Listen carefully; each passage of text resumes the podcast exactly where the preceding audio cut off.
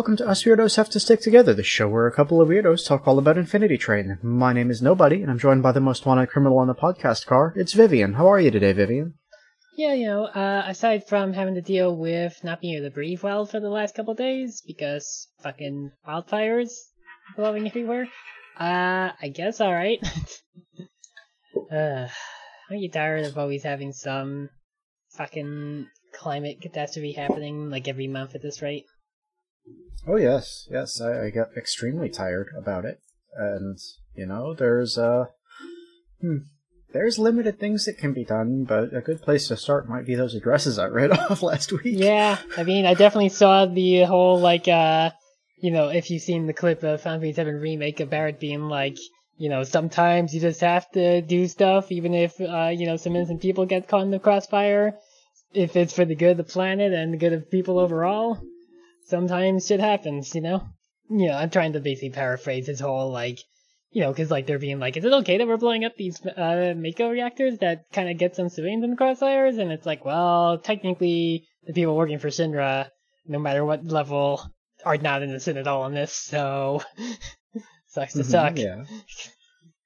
yeah. Uh, definitely also saw an edit of the original, like uh, them in the elevator at the start of the very first Mako reactor explosion, with like Barry trying to get Cloud to give a shit, and he's like, "The planet's dying, Cloud," and it's like it has a orange haze filter on it because oh like too too realistic. And meanwhile, like, hey, remember when people were complaining about remake being very political? And it's like, did y'all forget that Final Fantasy VII literally opens with an eco-terrorism in the original game as well? that's that's just canon. That happens in the original and the remake. That's just what happens in that game. It's all about environmentalism. I mean, Um, really, like most Final Fantasies are in some way. The people killing our world have names and addresses, and they're very easy to learn online. Mm-hmm. Yeah, they are. But yeah, no, it's like, uh, I mean, I've at least been doing okay with that because, like, uh, I at least have a humidifier. I don't have an air purifier, unfortunately, and I wasn't about to try to like run out to a Target to see if people didn't buy up all the box fans and like box filter things to tape it together because it's bad enough to see when I opened up my door yesterday to check for mail. Even though it's like my mailboxes are in a lobby area and not outside outside. So Yeah. yeah, it was nasty. I was coughing so much just leaving, so I was like, I'm not gonna do that. But uh that little fucking room cooler thing that I talked about in the past that uh, got originally stolen when it was first delivered, and they sent me another one. Plus, I got a full refund because I guess they were just like, let's just make really good on this person uh, with that thing. I remembered. Oh yeah, that also has a filter in it because it's you know basically just filtering the air that's in the room and just making it cold because you know you pour some water in it and then it runs for however long depending on the uh, level of intensity you put it on.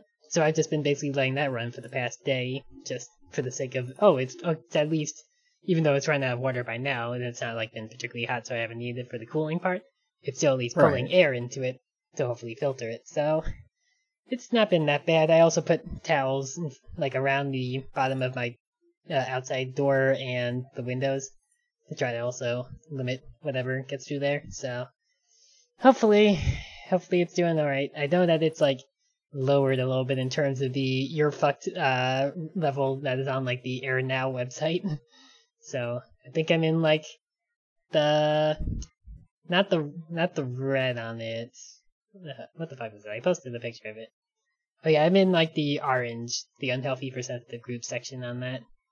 To still like Oh, at good. yeah, which is still at like 133 AQI, and so still not great, but you know, uh, I've heard conflicting things about whether like having gotten COVID in the last X amount of time actually makes your lungs a little bit stronger to if it regards to this stuff or not. I don't know. I've heard some people say yes. I've heard some people say no. So who the fuck knows? Nobody knows shit about COVID at all anyway. So who can fucking say? So yeah, who knows? Yeah, that's uh that's been my last couple days. Just trying to hunker down. I at least had one uh uh like interview via Teams yesterday on my phone. So Well, that's nice. Yeah. yeah, hoping hoping that one of these I interview with eventually says yes because uh, it's been as of this time, it's a little over three weeks. Like actually close to like three and a half weeks since I was told my contract ended. So I need, I need money. Yeah, I know the feeling. hmm I don't know. Not too much going on on my end apart from the continuing job search. Uh, my trivia team lost at trivia last night, which is annoying and embarrassing. We haven't done that in like four months. Uh, bummer. But like compared to the sky being on fire, that's kind Yeah, yeah, that's it's kind of not comparable, really. Uh, like one of us, this guy's on fire. It's been terrible. Breathing has been hard. The other person, um, my group lost that group trivia. but it's the gay themes trivia that we lost at. oh, okay. So, so even so worse. yeah. hmm I think you have to. No, ha- I think you have to hand in your gay badge then. if you lose that gay trivia, it's right? weird, right? It's like everyone. It's Canadian fires, right? Mm-hmm. Except they're not here at all. It's like being in. I don't know. It's like being on the East Coast when California and Nevada are burning, and like. well, yeah. okay. Yeah. Yeah. I, to my recollection, like this is like one of the first times it's happened here, at least recently. Like obviously, like I mean, I'm sure it has happened, but it's like even like my friend who lives in uh Virginia was even saying that they were experiencing some of the like low air quality during this. Yeah. But it's like, I mean, I didn't notice any of that when I during the six years I lived in North Carolina. I just don't know if it was like just too far south that it wasn't really like staying thick or anything by the time it blew down there. But oh, you can say. Yeah, it sucks. I really wish that uh, anybody in charge of the fucking planet would actually give a shit for once in terms of stopping this stuff from happening all the time. That would be nice. Mm-hmm. Yep. But yeah, no, it's like, I don't know. Haven't been doing a whole lot more. I, I did check out that the demo that they just put up for uh, Pinocchio Bloodborne. if you've seen that, I, I totally forgot that game existed because they announced it like something like two years ago, and then uh, the uh, the summer Geoff Keighley Awards thingy that they were doing earlier today to like kick off Not E3. They were like, oh hey, by the way, this game now has a release date and there's a demo out. That that's really just Bloodborne but Pinocchio themed in a lot of ways. like it's like, oh yeah, there's a, there there's a thing affecting all the puppet people that's causing them to go crazy and do murder and stuff, and it's like. You, you get like your cla- you don't like design a character you know like you do in like the other character creators for like uh the blood like souls like all, those souls games and everything you basically i think Right. i think you are just actually playing as pinocchio because like people have mentioned like oh geppetto made you and it's like that seems to have been imply pinocchio. So it's just always a dude unfortunately.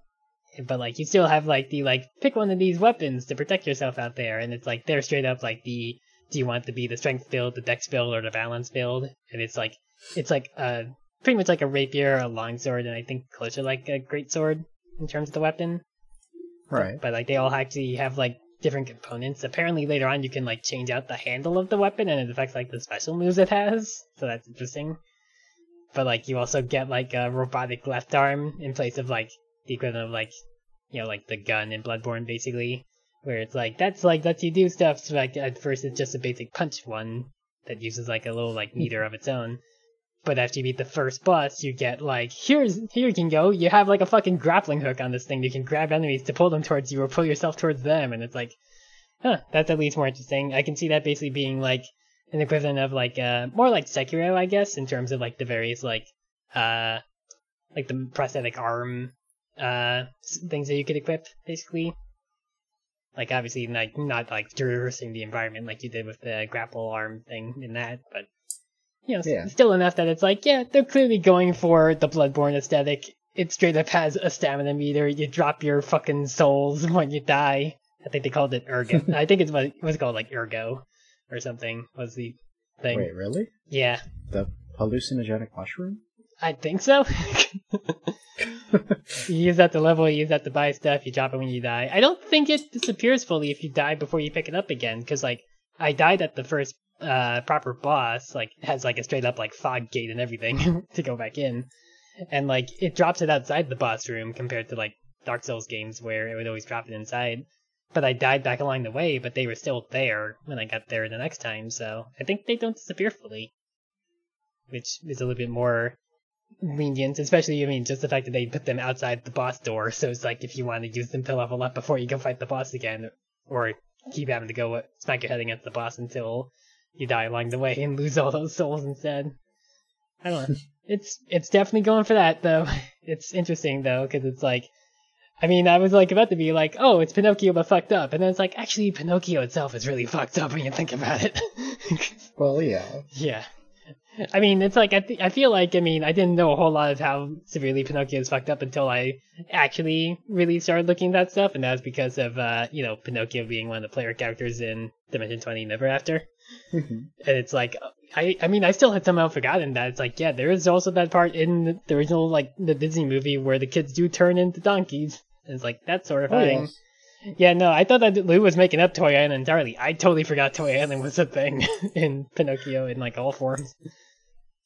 It's fucked. yeah, nah. I mean, is it weirder that in the Disney version they called it Pleasure Island? Because that seems like a strange Yeah, place to take your especially, child. especially because like Pleasure Island is or uh, Paradise Pier is what I'm thinking of. Is like they basically have like definitely not Pleasure Island, but kind of totally Pleasure Island in California Adventure now. so yeah, I don't. It's it's weird.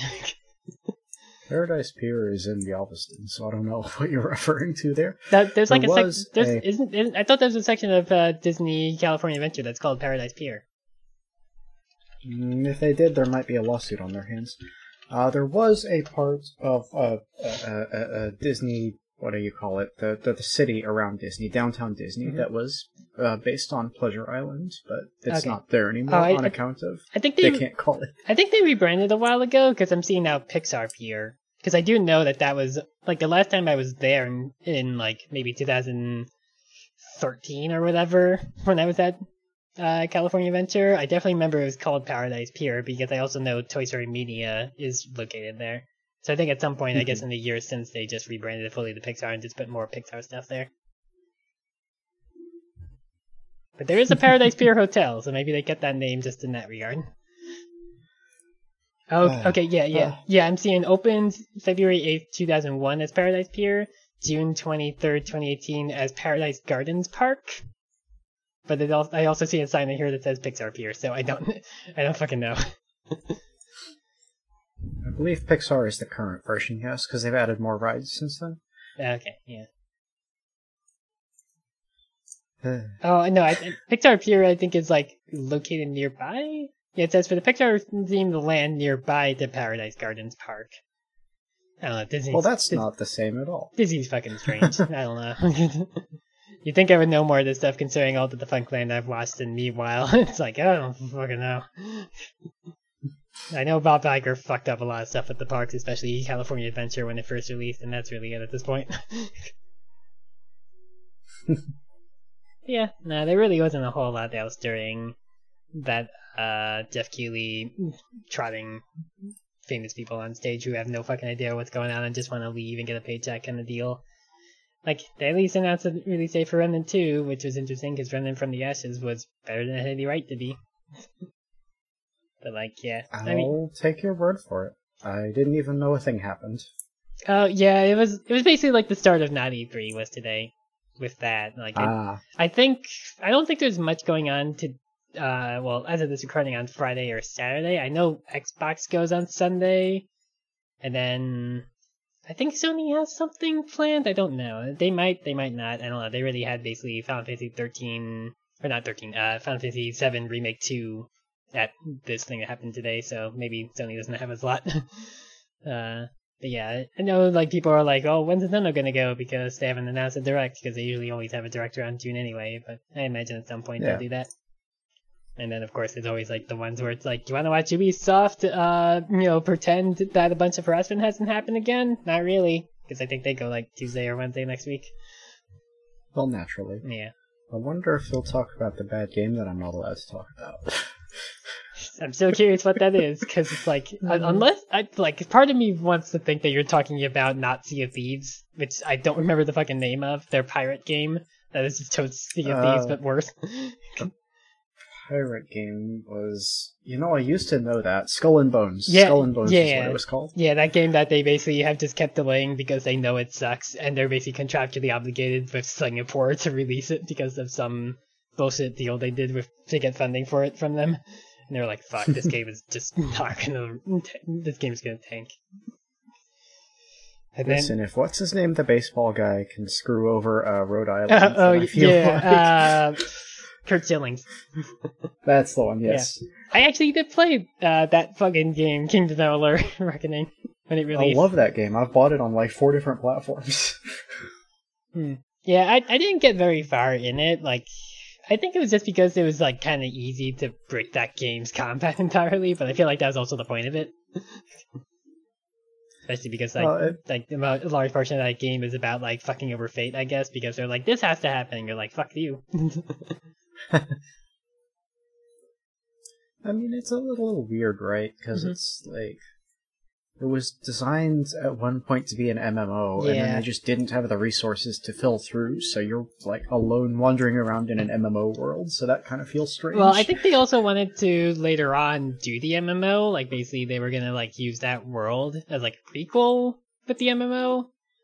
Because that I think was like what they were calling Copernicus for the longest time. I think that was the MMO in work. But then they were like, oh, this didn't actually make as much as we thought, and also the state of Rhode Island is suing us.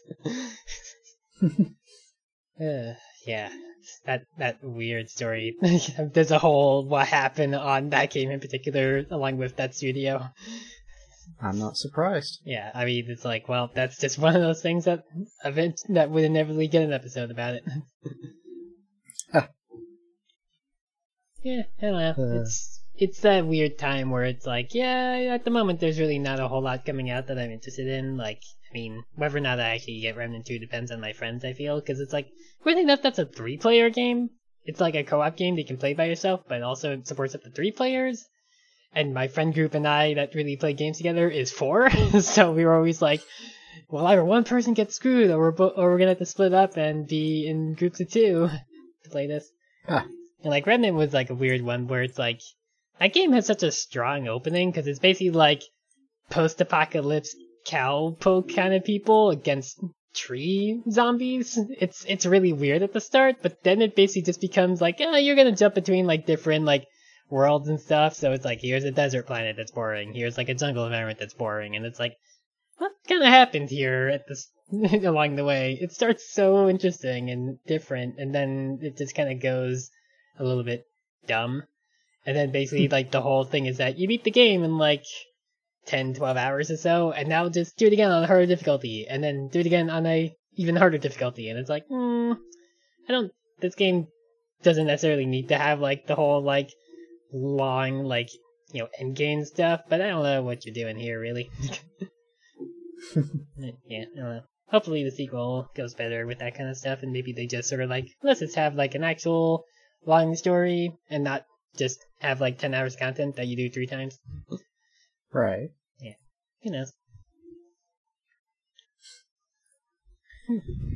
Yeah. Um. Well, it certainly sounds eventful, if nothing else, but I'm afraid I don't really have anything to contribute there. Yeah, I mean, like you said, you weren't even aware it happened today. like that was like kind of like uh not related to that, but like Atlus was apparently supposed to be announcing the Persona 3 remake and Persona 5 Tactics in two days at Microsoft's thing, but they accidentally released the videos too early. so that's how people were like, Ah, so- okay. So it went about as well as E3 ever does. I Uh, yeah, pretty much. At least, like, I mean, look, Insom, uh, not Insomniac, uh, fucking people that made Last of Us video game, uh, Naughty Dog. Naughty Dog might be a bunch of shitty people running a shitty company that makes bad games, but at least they were still willing to, like, make fun of themselves when their Uncharted 4 demo busted on stage. Because, like, in the game itself, like, if you just stand in that spot for, like, 30 seconds where the, tr- the demo broke, you get an achievement called Stage Fright. like, they were at least willing to acknowledge and make fun of that rather than the usual, like, stupid bullshit at EA, at, at E3. Not EA, well, usually also EA. Where, like, you hear stuff of, like, uh, fucking, the guy that, uh, basically is running, uh, oh, the company that made Borderlands. Uh, yeah, uh, Uh, Gearbox? Yeah, Gearbox, Randy Pitchford, the guy that's basically just fucking that place over so much, and uh, there's no way to actually get him out. Basically, like if him like uh well known, like going backstage and yelling at people for making like the Borderlands three trailer not run at exactly the right time when he was up on stage or whatever. And it's like that guy sucks. And he should not be yelling at his people because you know computer equipment fails as it always does.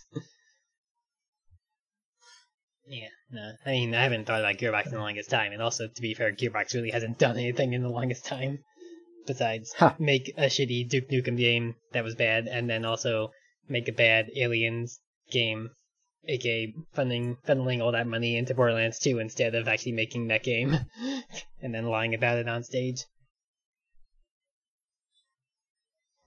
Yeah, I don't know. Video game industry is dumb. Is is the gist of this?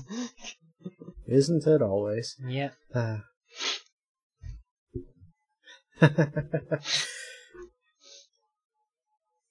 Yeah. Uh, yeah, no, I mean, I fired up Baldur's Gate again for like four minutes, but I couldn't remember what I was doing, and the notebook in game is very bad, so I turned it off again. And yeah, it's- because that game's finally exiting early access at like the end of August, right? Uh, yeah, yeah. I mean, I was hoping to finish playing through one. Or are you, oh, you talk about one or two? One, yeah. oh, I okay. talked about playing it on the show a while back, and it just kind of fell off. And I was hoping I could get back into it and finish it, but it, it just wasn't happening this week. Yeah. I've I've got too much to think about. I mean, from what you've spoken about it, it's also just like it's designed so esoterically because it was just that old. It's like I don't think it's necessarily the kind of game that you need to force yourself to go through to know what's going on. But I do. I have to know the plot. Just because I've explored literally every part of the map except Baldur's Gate itself doesn't mean I know what's going on. I mean, yeah, I mean, it did take me like 30 hours before I finally actually got the dragon powers in Skyrim when I first played that game. And I don't know why I say when I first played that game. I only ever played that game once because I don't know how people keep playing Skyrim over and over again because the combat in Skyrim sucks. it's like, so uh, speaking of games that's so easy to break, that game is so easy to fucking break with just like maxing out stealth or whatever or illusion to have just like max invincibility and just do sneak attacks all the time. And it's like the melee Well, see, combat if you get the Zelda amiibos and play as Link, it's just impossible to beat the game. Is the thing. So, oh how so uh, because the Zelda garbage that they give you for for using the amiibos is just so trash.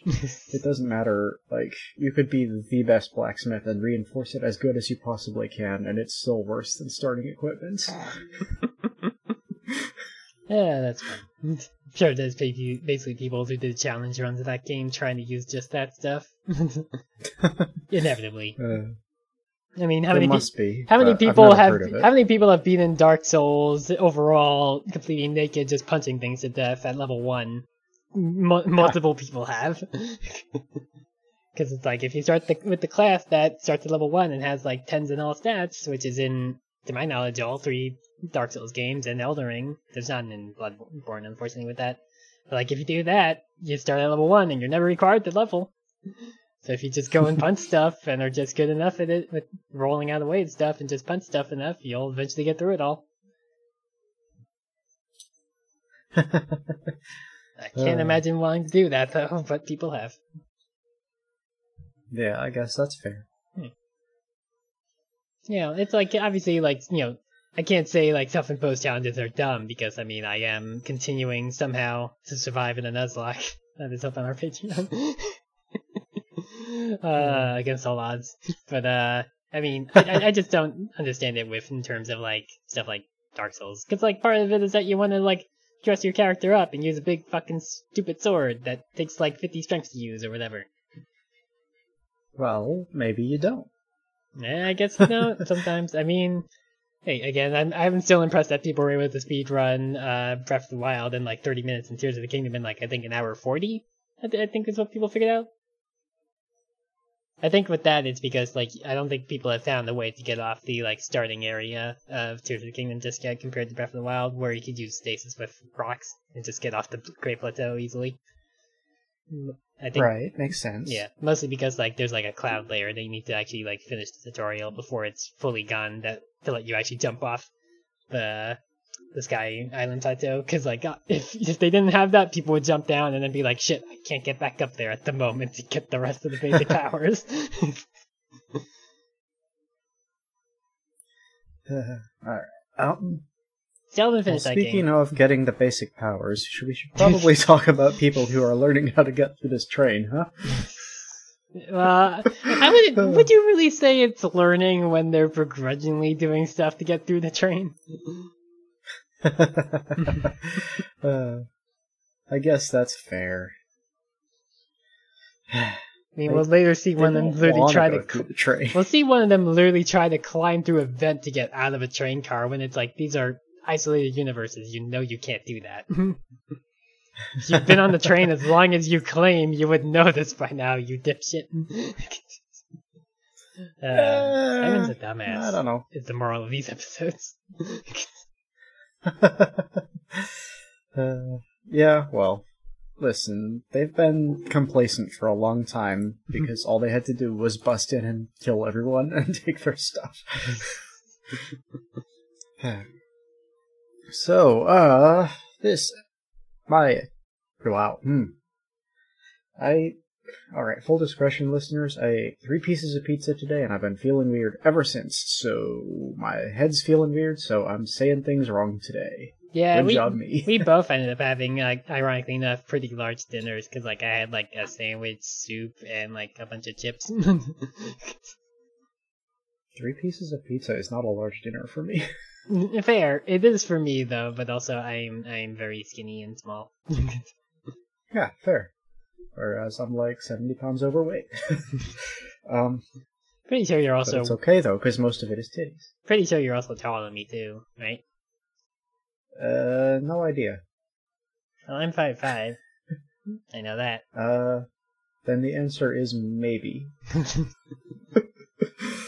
Uh, I, I tweeted about this in the past, but I don't think I brought it up on the show. I don't actually know how tall I am because every person who measures me gets a different number. So, Fair, yeah. For the longest time I thought it was five four, and then when I was at um uh what when was it? Um I was at some appointment where they had to take my measurement earlier this year. What the fuck was it? I forget fully. and they basically uh measured me entirely and they were like, Oh, you're five five and I was like, Huh? Oh, okay, I guess. I was I was shorter. I am somewhere between five four and five seven, but you could ask any two people in my life and they would give you different numbers. So, yeah. yeah, it, it, Yeah, I don't know. I guess if I stood next to you, that would be a clue. Y- yeah, you know, in the scenario where uh, we would actually be in the same location at the same time. Uh, but yes, um, so my episode this week is Book 3, Episode 3, The Debutante Ball Car. And we open in the ocean car, which is basically like. It's like the Little Mermaid area at Disney World. It's dry land, but it's made up to look like it's the ocean. And we open on Simon almost getting his hand bitten off by a seashell with teeth, which, like, we give Simon a lot of crap, but this one I kinda get. I would have made that mistake. It's just a seashell, you know? The only thing he did was touch the seashell, and it tried to bite him. So anyone could have fallen for this one. You get one point, Simon. yeah, uh, he and Grace banter for just a second before he immediately loses his point when he asks when they're going to murder Tuba. yeah, he's he's not beating around the bush with this one. nah, Um, this boy is just so ready to try to push this uh, giant gorilla off the train and into the wheels. Honestly, I think it's because in the last episode she like jumped on him and roared and like she made him look bad. You know what I mean? Yeah. Because, well, as we'll see through the rest of this episode, he's got some stuff going on, and I feel like anyone making him look bad in front of Grace is gonna be.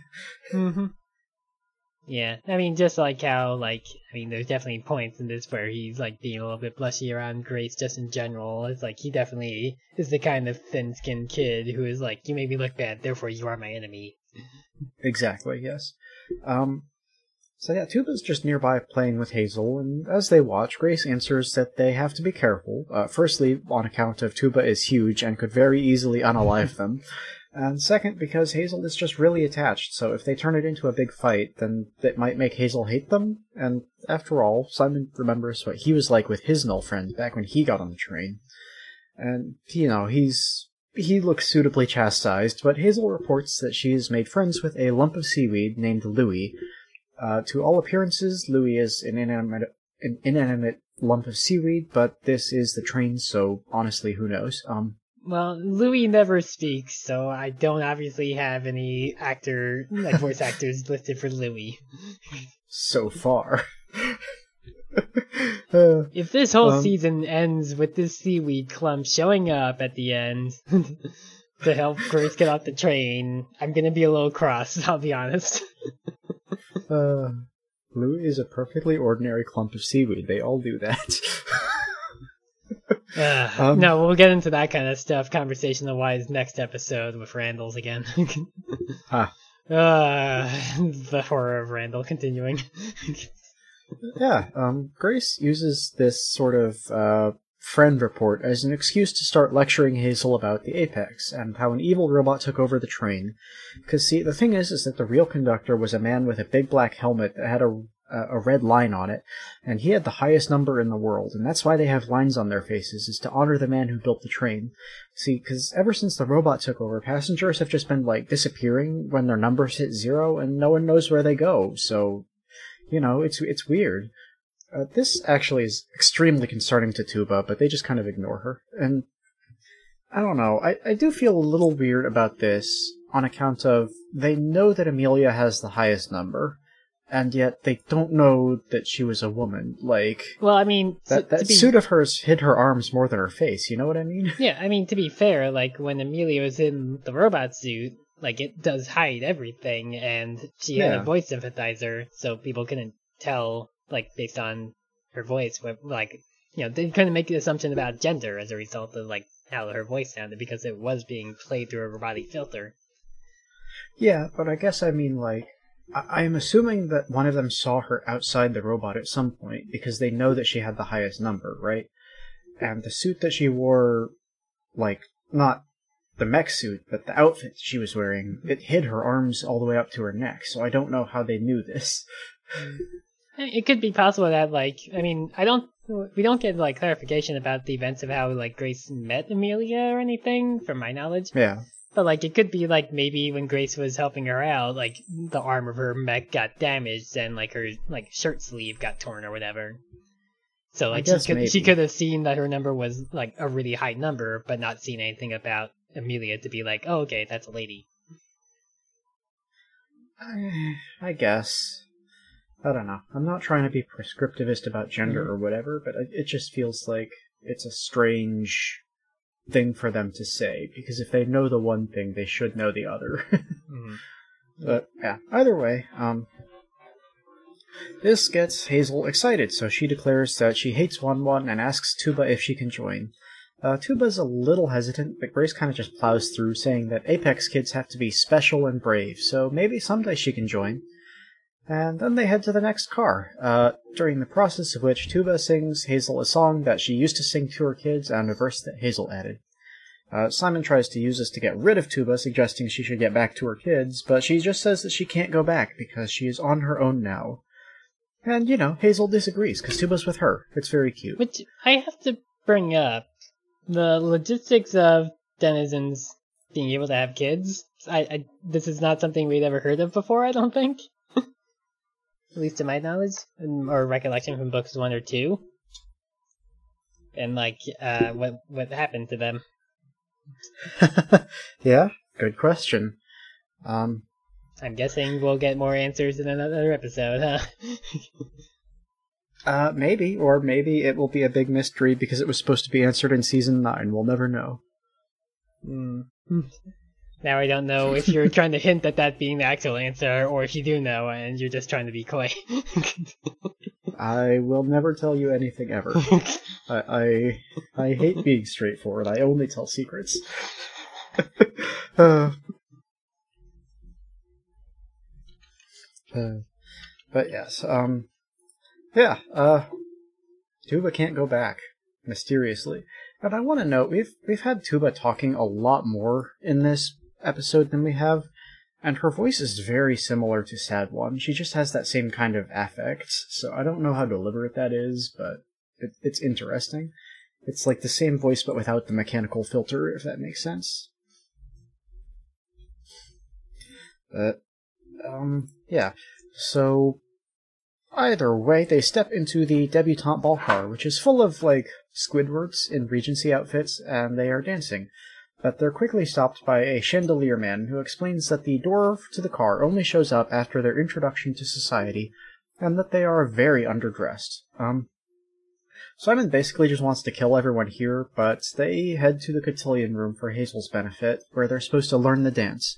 But when they get there, the door seals behind them, and they have to learn the dance or they'll be trapped in the room forever the end. Um, Grace does briefly panic a little, and Simon just has a snide comment about this being what happens when you trust the train, and then Grace starts plotting ways to bust out. But uh, Hazel and Tuba want to learn the dance, because after all, there is a very clear path forward. They could just do this thing, it would be super easy. Yeah, again, bringing up what I said earlier, we've seen that people need to, like, I mean, the train cars are different, where it's like there's a puzzle, there's something you need to do to, like, entertain or help out the denizens of there, or it's just you can just walk to the other end and the door's right there.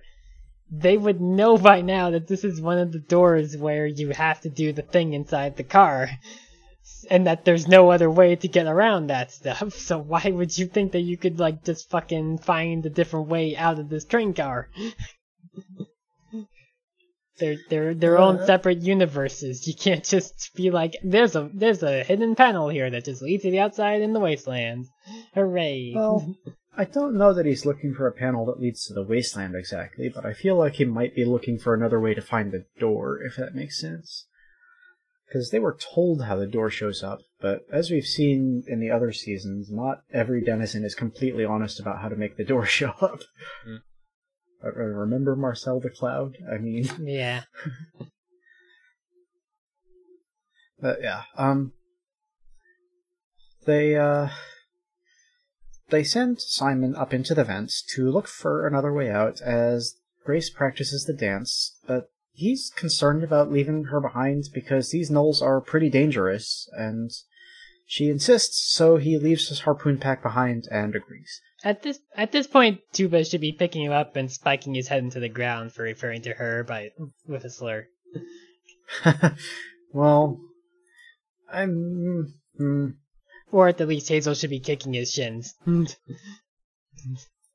I, I don't disagree on a personal level, right? I would not sit back and take that kind of conduct. Hmm. However, I don't know how much Tuba knows, and while she is definitely suspicious of them, I don't know that she knows the extent of how wicked they are, if that makes hmm. sense. I mean, she's definitely suspicious of them in general, just because they're shitty teenagers and they were the basically Well, yes. tried to get Hazel on their side away from Tuba like, already. But yeah, Um, I mean, I don't, I don't know, I don't know how much like word ar- passes around the train in terms of like, yeah, there's a group of teenagers who are real shit, and they, some of them have been on here for like almost close to a decade now, and they just keep being terrible people to everybody except other passengers. and I don't know how much word spreads around if ever word ever got to Tuba. I mean, presumably if she actually heard everything about them, then she would have just been like, "Fuck these kids." oh yeah, no, I mean, if she knew what the apex was, she would have just stopped that right away. Yeah. Um, yeah, uh, so Hazel explains how to use the footsteps on the floor to learn a dance by, you know, stepping from one onto the next, and Grace is mildly surprised that Hazel knows this, but uh, Hazel just says that she, quote, took classes, which gets Grace speculating that Hazel's mom may have been one of the, like, a dance mom. But uh, Hazel doesn't actually seem to know what that is, because the thing is, Hazel doesn't remember her parents at all, apparently, and uh, Grace asking gets her kind of upset, and she runs to hide behind Tuba. Um, Also, I need to bring up real quick. Uh, Simon, my guy, you have anti-grav boots. Why are you climbing up this fucking pillar to try to find a way out? I had to bring it up before we got too far from there because I remembered it's in my notes. it's like, Jesus Christ. maybe they have a limited battery, I don't know. Um, Yeah, but since since Hazel is upset, Grace tells her that it's okay she doesn't remember anything and tries to distract her a little by revealing that Grace also took a bunch of dance classes. She did uh, tap and hip hop dance and ballet, but not ballroom because she had private instructors, so there were never any other kids to practice with.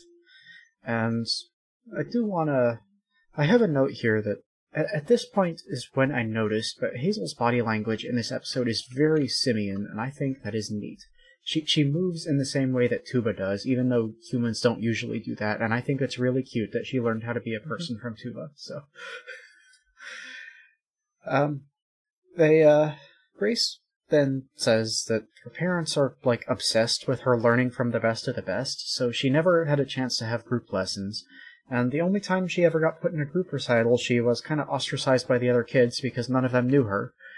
And uh, this is a little too much. She she lets too much out, so she tries to cover for it by saying that they were jealous on account of how much better she was. But Hazel sees through this. She is surprisingly uh, perceptive for a kid, and she says it's okay because she doesn't know any other kids either.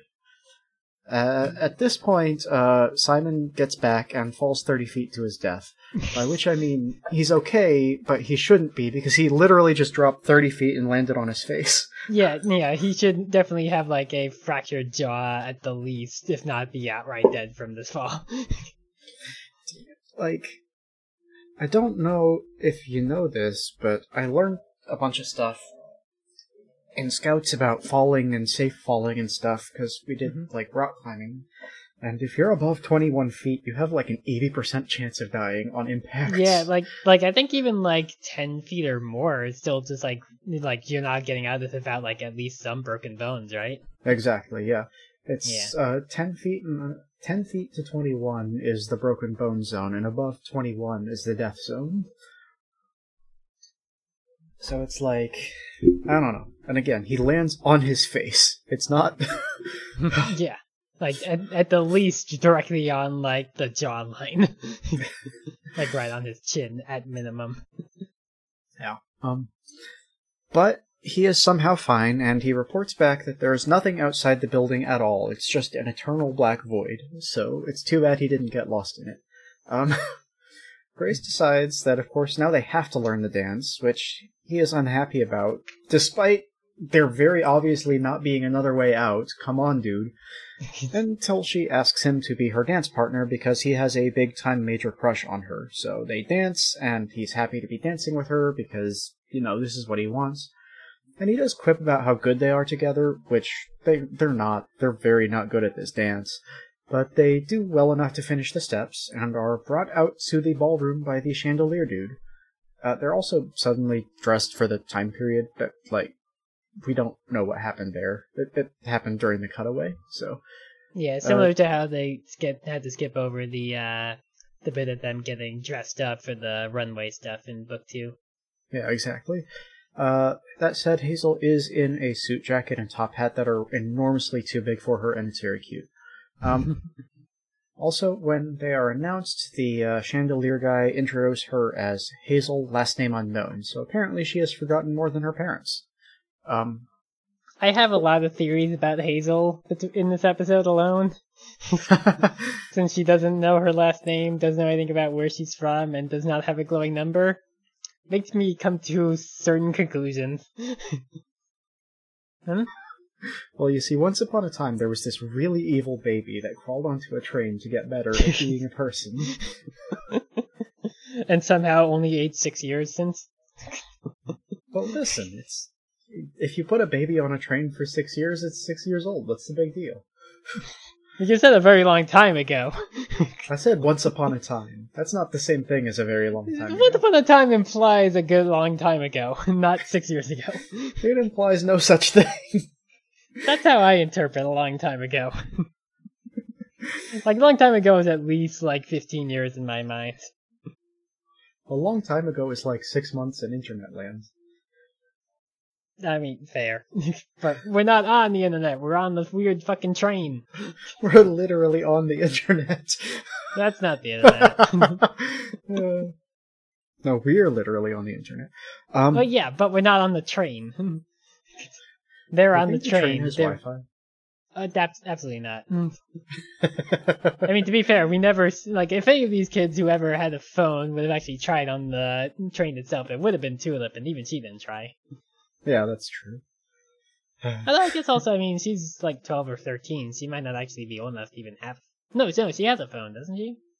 Uh, if she I had the phone seem to recall her having a phone. Yes, she may not have had it with her though. Um, I think she. I mean, she probably would have taken it with her just to be able to like get like figure out her way. No, she was using like the the brochure. she had a paper to get- map. Yeah. Yeah. I don't know, I'm scrubbing through the first episode now to see if she actually has a phone and if she took it with her.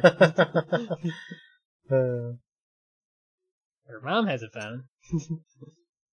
and my sister. Alright, uh, well, you are looking for that. Uh, they do the dance again, but for real this time, and Grace and Simon are way better than they were in the practice room. Like, we're talking magnitudes. We're talking they practiced this at least 15 times. And she has a cell phone. She, she just picked it up. It's because her dad texted her about saying sorry that he couldn't take her at the uh, computer camp. Okay, but does she take it on the train with her, is the real question. She's she's looking at the window, thinking about running away. on her boots, getting her gloves. She does not. She's not shown putting it in her bag. She just has her bag ready already, and she just takes off. I don't know if whether or not she had her phone with her because. Uh, wait, let's see. Once she gets on the train, does she have her phone with her? Does she try to take it out at any point? Uh, keep going. I'm gonna keep watching this to, to see with the sound off. Um, I will say that while they're dancing, Simon and Grace do much nicer moves. Like, on the floor, they're just kind of stepping around in a pattern, right? But here, they're doing spins and twirls and dips. They could not have learned this from following steps on the floor. No, absolutely not. just- there was no instructor there. There was just like Yeah. the steps to go based on. Even if there are steps for that, which I fully believe there are, like, I know that that's a way of teaching people to dance, they could not possibly have learned to do it from unmarked steps without an instructor. That's just not. it doesn't matter. Uh, ultimately, the dance goes well, the crowd applauds, and the door appears, so. Grace gives Hazel all the credit for figuring out how to escape the car, and then uh, make kind of a spur of the moment decision and decides that Hazel is ready. Uh, she pulls out her lipstick and marks a sine wave on Hazel's face, saying that she's part of the Apex now. And uh, Hazel asks Grace to do tuba too, but they just kind of make up an excuse about them being about the the sine waves being for kids only, so they can't since tuba's not a kid. And uh, I don't know when it happened exactly, but at some point during this number, Grace's number went up because her gloves stopped covering it. Like for this last scene, the number extends past the gloves, and it hasn't done that in the past. I thought her number went down. Well, that's the thing, right? So, usually her gloves cover the entire number, but now they don't anymore. So at some point it went up, and as we watch her walk away, it goes down again. so yeah, it's it's interesting, but yeah, the the final shot of the episode is the number going down and Tuba giving Grace a knowing glare because Tuba has suddenly figured some stuff out. And that's it. Mm-hmm. The end. No more Infinity Train. Oh yeah, just weird. Abruptly ends right there and nothing else hmm. ever.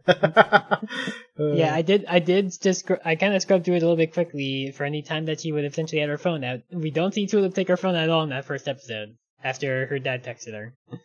So who knows? Maybe she left her phone there so this way she can be tracked or something because you know she was pissed at her parents. But who knows? We didn't see it on the train, and I'm not going to scrub through every single episode of season one again to see. Yeah, fair enough. Yeah, but uh, like I said, like this episode, like it's kind of just like kind of just one thing going on in this one, really, and it's just again all the hints about Hazel potentially, at least in my theory, is she's not a passenger actually. Because again, it's like there's enough there that it's like ever since she was introduced and she had a number that wasn't glowing, it's like hmm, wonder why that is. I mean, like the the kind of excuse that the kids came up with at that point of like, oh, one one's trying to hide her from us this way, we don't recruit her to the Apex. Is like, yeah, I guess maybe, but also one one doesn't seem like the kind of guy who's really paying attention fully to the stuff going on. Well, I mean, their whole thing is that they think 1 1 is moving against them. So even if you don't think 1 1 specifically is, like, the one doing it, it's very someone moved that car while they were inside it, and they're not supposed to do that, and then they find this kid with the number off. Like, someone's messing with the system, right? True. But, like, I mean, could be somebody else. Maybe Amelia's helping run one out. I don't know. yeah, I mean, maybe this is Amelia trying to reclaim the train. Yeah. Or maybe it's her trying to make amends with one one by being like, hey, these kids are fucking around. Uh, let's try to stop them for a change. I don't know. Maybe this is Amelia going, well, I'll just be a serial killer who hunts serial killers. point is, Dexter I don't. arc. Point is, I don't think Hazel is a passenger because of uh, her not knowing anything about her past and also not having a glowing number. Uh, I guess I guess we'll find out at some point in the next three weeks, whether I'm right or not. uh, Yeah, no, Yeah, there's not. that's Re- there's really there's really not a whole lot else in that episode, huh? Yeah, it's interesting, right? Like, as much as this ep- this season has been about vibes, the first three have just been a lot of nothing. You know, we, I feel like Mhm. we could have covered this ground in the first episode. Yeah, potentially. But I mean, like, I think they had to just like, know, they took a little bit of time, I think, to just have the inciting incident for why Grace and Simon are by themselves without their gang of shitty kids, and then Yeah. just also took their time with introducing Tulip and uh, not Tulip, uh, Tuba and Hazel. oh, I bet that's gonna happen a lot. Um, I think it's already happened once last week, and it's already happened once this, this time. I'm sure it's gonna happen Yeah. at least once an episode during the entirety of the season. I guess I just mean like, uh, book two was a lot more uh, direct, action focused, Mhm. and this one is way more vibes, and that's interesting to me. Yeah, like I mean, at the moment, there's really no like overall plot going on besides let's get back to the apex, let's try to get rid of Tuba, Yeah, da-da-da, and that's it. you know, like compared to like the other ones where it's like, I mean, obviously at the start of season two, it wasn't, you know. Uh, but yeah, no, I mean, like in that one, it wasn't like obviously it didn't start with Lake wanting to get off the train. It was just them trying to evade the police, basically. And then when they met Jesse, it's like, all right, let's get you off the train so this way I can hang out with the deer.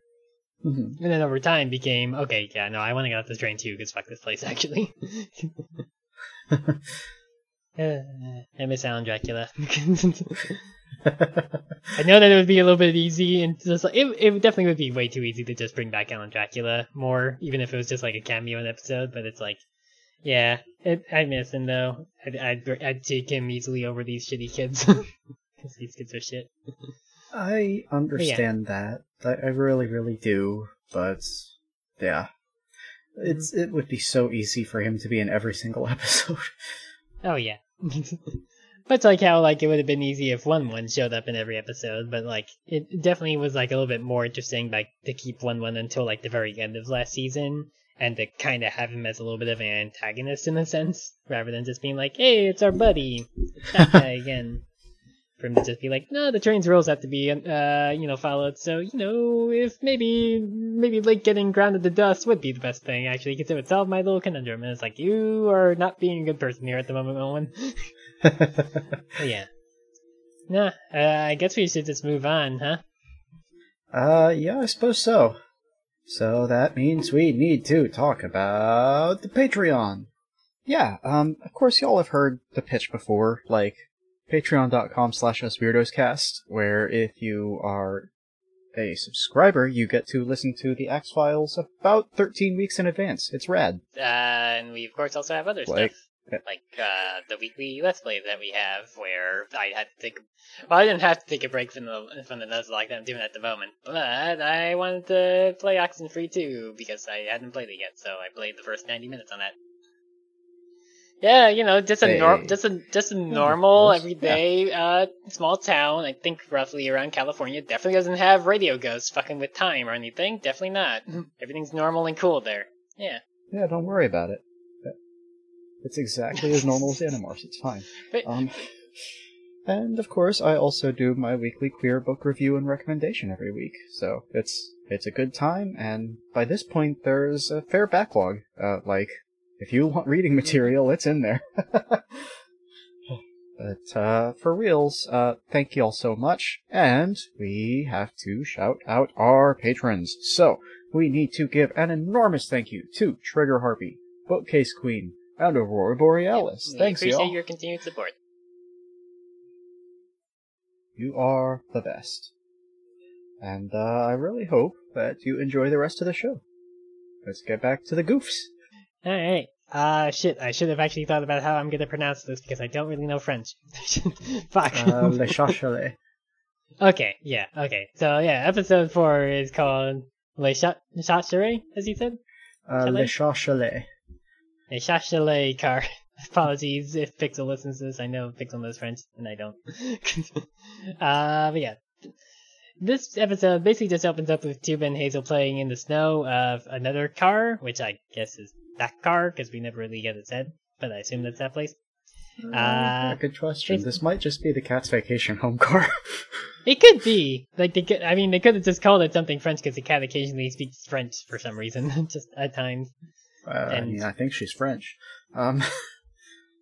Mm, I, I, I, I mean, we never got enough like of an implication from the cat in the past because like she just kind of like put some French terms in there, but she never really like, you know, th- I think it's just because the cat hasn't been in the show uh, overall as much, especially in season two, because she was only in like uh, one episode total in that season compared to season one where she was in three episodes, I think, or 4 mm-hmm. I think it was four. Uh, apparently this is Le Chalet car. But it wait, but it's is it just that? Because I have I have like four words written down. No, I mean the name of the car is that. That's not the name of the episode. Oh, okay. Oh, weird. I guess this is like one of the few times the episode isn't fully named after the location then in yeah. like exactly. Huh. Weird. Okay, but yeah. Uh, basically just Tuba and Hazel playing in the snow with this car, as Simon pretends to be just like fully militar- like militaristic about keeping active to maintain your body temperature, but he basically was just using that as cover to be able to grab a snowball and throw it at Grace. That's all he was doing, really. But he was just acting like he's like, yeah, you gotta keep moving and keep up your body temperature, or else you'll die. Uh, this just escalates into a full snowball fight in which Hazel teaches Grace about warming the snow with your ungloved hands to get them to stick, which is honestly something I did not know either, but makes sense because you gotta melt it a little bit in order Yeah. to keep it more together. Yeah, you don't want it Uh, super melty, but just enough to stick. Uh, when Grace goes to toss the snowball at Simon, she finally notices that her number is a little bit lower from last time. Uh, but then she goes to pick up Hazel after she just kind of eats a snowball to the face and laughs a little bit with her. Her number decreases again, which kind of just startles her a lot because she's like, shit, this is not what we're supposed to be doing. We're supposed to be increasing numbers. Fuck. uh, Tuba tosses an entire boulder of snow at Simon, who begs pharmacist, but too late, so rip to that guy again. Dead for like the fourth time in this entire show so far. He just eats shit. Uh, and after grilling Tuba on breaking the truth that he declared, only when he knew he was about to get dunked on, he goes over to Grace saying that the snow is getting worse, but she's just too distracted by her number at the moment, but does agree that they should go and head over to the cabin that Tuba spots. They go and enter, and Tuba just shakes snow off of her and directly onto the cat's book, because she's here on vacation, which apparently is her first vacation in 150 years, so the cat is old as hell. Again, bringing into question the nature of denizens on the train, that apparently they can have children, but I guess also they just live forever unless they're fully killed or something. I don't know. Uh, quite potentially. It seems like it. I mean, like, I still don't know the cat's whole overall deal, because, like, the cat kind of just seems like she's just doing whatever she wants on the train. I thought that she had, like, a higher role overall, I guess, on the train back in book one when she was running her own car with stuff in it. Well, I But, mean, like, that was I- just her house. I guess. I mean, she's she's tried to sell stuff to people before with the donut holder and also with the carnival. But, her, yeah. her job on the train is to be a con artist. That's I guess she's just here. It's like I, I guess I always thought of her as like, oh, she's gonna have like some higher role overall on the train rather than just kind of just doing whatever the fuck she wants, just going around on various parts of the train all the time and just keeps running into the same people on occasion. Uh, she recognizes Grace, obviously, uh, but when she sees Simon, her attitude towards him cools off a little bit, and she says that they can stay for a while.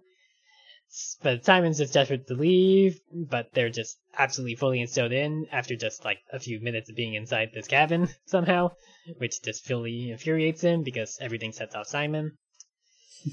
and, you know, Grace is just having none of this shit and goes to look for supplies since they're stuck here for the time being. It's like Simon just sucks in this episode overall, really.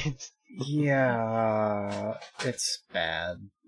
hmm I understand that he has a lot of trauma and abandonment issues, but he is also just fully being his worst self in every possible way. Yep. But yeah, uh, while this goes on, Grace goes and passes by a bear cooking in the kitchen who just kind of has his whole bathrobe open, and they just kind of look at each other before they just suddenly move on. Yeah, listen, my man, like, I've been there. Don't cook naked. Especially yeah, bacon. no, yeah, don't don't cook naked. like you gotta make sure that if like if it's splatter of any sort, especially if you're on the stove, you want to make sure there's clothes between you and your skin, especially the crucial parts that you don't want getting hurt. Yeah. Uh-huh. So there's like, okay, so this one time, right, I was making spaghetti, and I was naked, because why not? It's my apartment, right? But uh, I went to drain the spaghetti, and I've got one of those pots that has the drainer lid, so I went, took it to the sink, and I flipped it over to drain the water, and I just put the bottom of the pot square onto my nip nops. And, No. that was not a fun week. Don't cook naked. Don't cook naked. Easy title for this episode, I think. Honestly, I was thinking something along the lines of Frank lets it all hang out. Also, speaking mean, of it's- which, this dude is definitely the cat's boyfriend, right? I didn't read it like that. I just read him as like a friend that's just hanging out here, or maybe this is where he just stays usually. I don't know. I mean, there's no, there's, as we'll find out later, there's not been water at this place for centuries, so who the fuck knows? I mean, this bear's yeah, just here hanging out, I like, guess. Sure, but you go to a friend's house, you go to a friend's ski cabin, and just walk around naked all the time? I don't know. Mm. I don't know. I didn't see anything about this bear showing up again. He apparently actually showed up in a previous episode in the carnival uh, one oh, because he was there that. apparently in the background, but I didn't see anything about him showing up again or any details about if he's in a relationship with the cat. Uh, So I don't know. Who can say? Maybe, maybe. I mean, the cat doesn't wear pants, so that brings up another. This is cartoon animal stuff, okay? I guess it's. Like, don't think about it too hard, I guess, but also don't cook naked. But yeah, uh, in Um, any case, Apparently, there is a framed painting on the wall of the cabin in this very episode with him and the cat together. So, okay, I didn't notice that then. uh, Well blah, then. blah. On Twitter, Owen Dennis confirmed that Frank and the cat are in a relationship, but it is casual. They're not like romantic. They're just hanging. Okay, all right then. Well, there you go. That's why Frank is just there, I guess. In any case, uh, that Uh. happens as Tuba and Hazel are playing with a little water fountain that has a Randall in it. Uh, basically, the Randall is seems to be implied of keeping the water cycling in perpetuity because it's like it's one of those kinds that it's like it looks like the water being sucked at the bottom to go back to the top, but it Yeah. doesn't look like it's plugged in, so it's probably just Randall doing it. Uh, but yeah, but the cat tells them that they weren't brought along to this cabin to chat with others because I guess that's the only reason Randall's here is just for ambiance rather than conversation. and then inquires about Hazel and Tuba as they don't look like Apex kids. Uh, but then she notices Hazel's number, to which Grace says that one one turned it off. Oh wait, uh, oh, Hazel says that. Grace says that one one turned it off. Is the Mhm. way she puts it. Uh, but when she tries to get a closer look, Simon grabs her by her little neck, uh, neck scruff and threatens her because Simon is an asshole. Uh, she just merely replies that he couldn't stop her even with his whole army, only for Frank the Bear to ask if they have any allergies since he's making pancakes, apparently. At least this time his robe is closed. uh, but the cat just brushes him away because he's just interrupting. Uh, and it does Simon reiterates to the cat to stay away from Hazel, and, you know, she does give in just to get him off of her tail. I didn't mean that intentionally with her actually having a tail, it's just a matter expression. Yeah. In any case, uh, sometime later, Simon's annoyed that Grace only came back with supplies meant for staying at the cabin and not for the road, because again, he's just being his, his shitty self wanting to leave.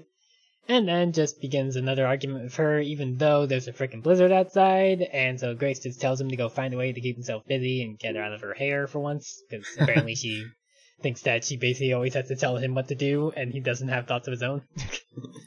I mean, he's being pretty needy right now. He is, yeah. He's he's just going around annoying everybody basically at this point. Yeah. You would think that a Uh, dude like this could find a corner to sit in and write a fantasy novel or whatever. These are the things he enjoys doing. Didn't he actually say that he was like writing something that Grace had not read, like back in the previous Uh, episode? Yes, in episode two, he said that he had written an entire fantasy novel. Uh, Grace was supposed to read it, and she hasn't. Uh, not only that, but he has painted miniatures and posed a diorama of a scene from that novel. So, Yeah, like he he could do something to keep himself entertained and just keep out of everybody else's hair, but he's not. exactly. In any case, uh, yeah, da, da, da. he basically just goes wandering off into the house and eventually finds a storage room full of like weird stuff that the cat collects, which apparently just includes a taxidermy ghom because it's just hanging out in there. You know, I don't know I'm how the- honest, huh? I if I'm honest, I kind of thought that this was his room, like, because he's got the, the, the Um, painted figures, right, and the, the yeah, he does. He does. the He does pick. Yeah, he picks up that little like toy soldier and like looks at it a little bit, but he doesn't elaborate on that. Hmm. yeah. So, like, uh, I don't know. I just thought that this was his room from back when Yeah, before. potentially. yeah, but uh, who can say we we didn't? I mean, hmm.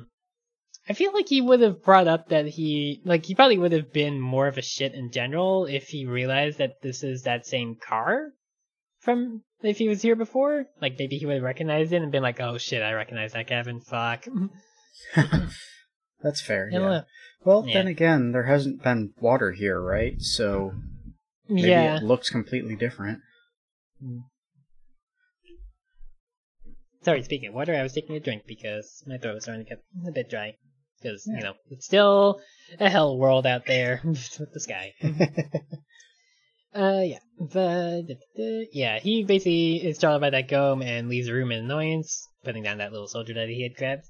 Which, again, I feel like annoyance is Simon's only emotion he's capable of actually showing at this point, because that's all he's been these four episodes so far. yeah, that is almost certainly true. Yes. Yeah. Uh, Hazel, Tuba, and the cat are basically just over brewing tea, which they found in the box of supplies that Grace had brought. Which, again, Simon just comes over to start shit with them, because turns out, uh, over, he finally admits the reason why he's been annoyed, which is that his cat, the, no, not his cat, the cat used to be his companion on the train that we had gotten hints of last episode. Mhm. And then he tells the story of how, before he met Grace, he met the cat in the very first car that he woke up in, before he even realized he was in a car on the train. But after just a few months of helping him out, she left him, and he describes it as like left for left him to die at the hands of a ghom, basically. he doesn't really elaborate on that, and the cat does not say this is wrong. So maybe the cat realized this kid was a piece of shit early on, and was like, "Yeah, I gotta get out." Do you Uh, think that the taxidermied ghom she has is the one that tried to kill Simon and she like stuffed it in vengeance? Maybe? I don't know. Yeah, who can say? I mean, again, how does the cat have a taxidermy ghom? Because, like, that would imply that ghoms can be killed somehow, even if we haven't seen them actually be fully killed. Mhm. And then I guess you could stuff them. Somebody on the train knows how to s- knows taxidermy, apparently. well, I mean, the cat talks to everybody, right? She knows somebody, surely. yeah, I guess the the cat is definitely the person who's like, "Don't worry, I know a guy." But yeah. Uh, but yeah, she does collaborate this, and at that point we get confirmation that Simon has been on the train since he was 10, which uh, I feel like we at least got some implication of that, because he and Grace at least met up Yeah. when they were 10, roughly, but seems to imply that they didn't actually know each other from before the train. Because, like, That- I, yeah. I don't know, I, I, I kind of it like that, because it's not like he was like, oh yeah, I knew Grace beforehand, and she happened to also be on the train, but she was on the train before him, definitely.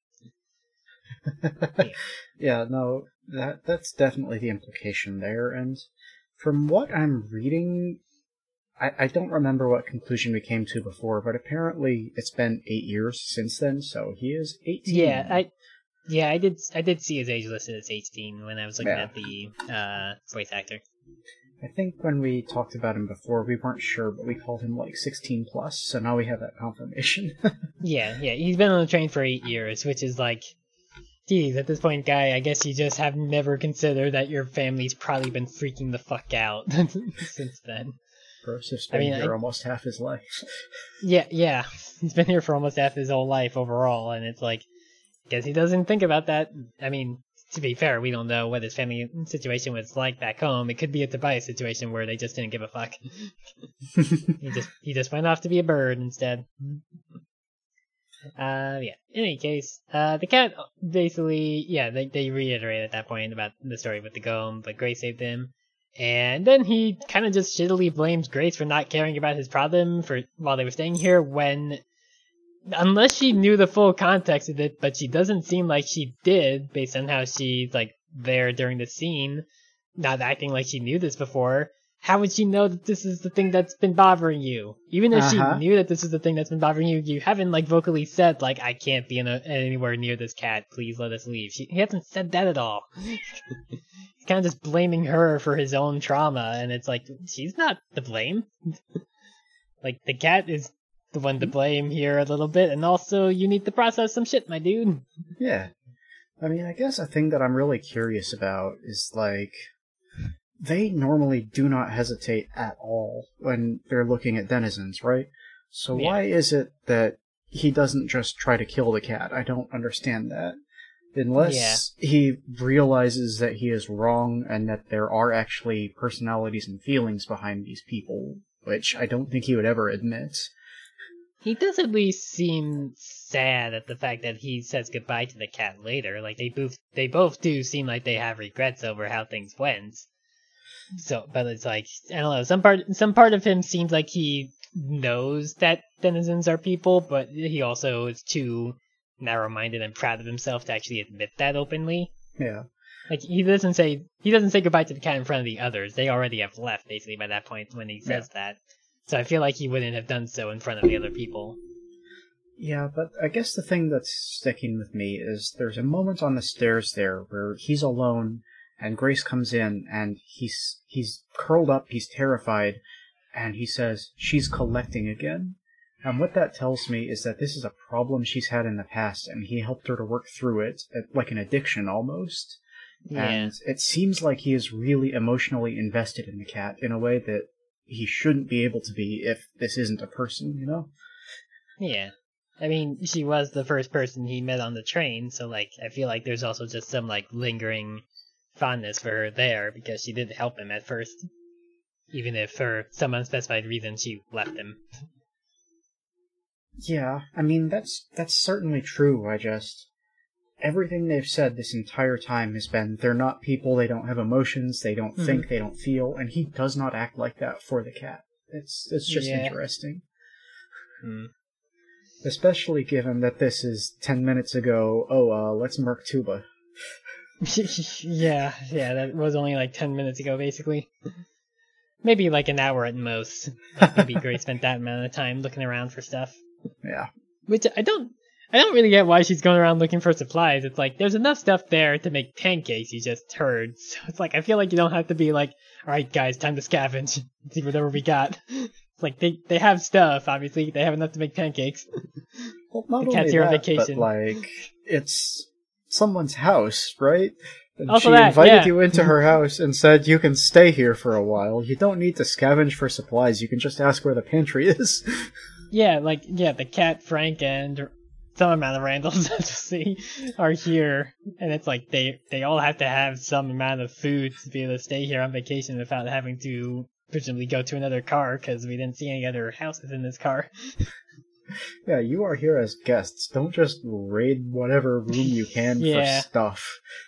Yeah, it's like it's like they they came in like they're fucking Kramer, just being like, all right, time to just see what you got.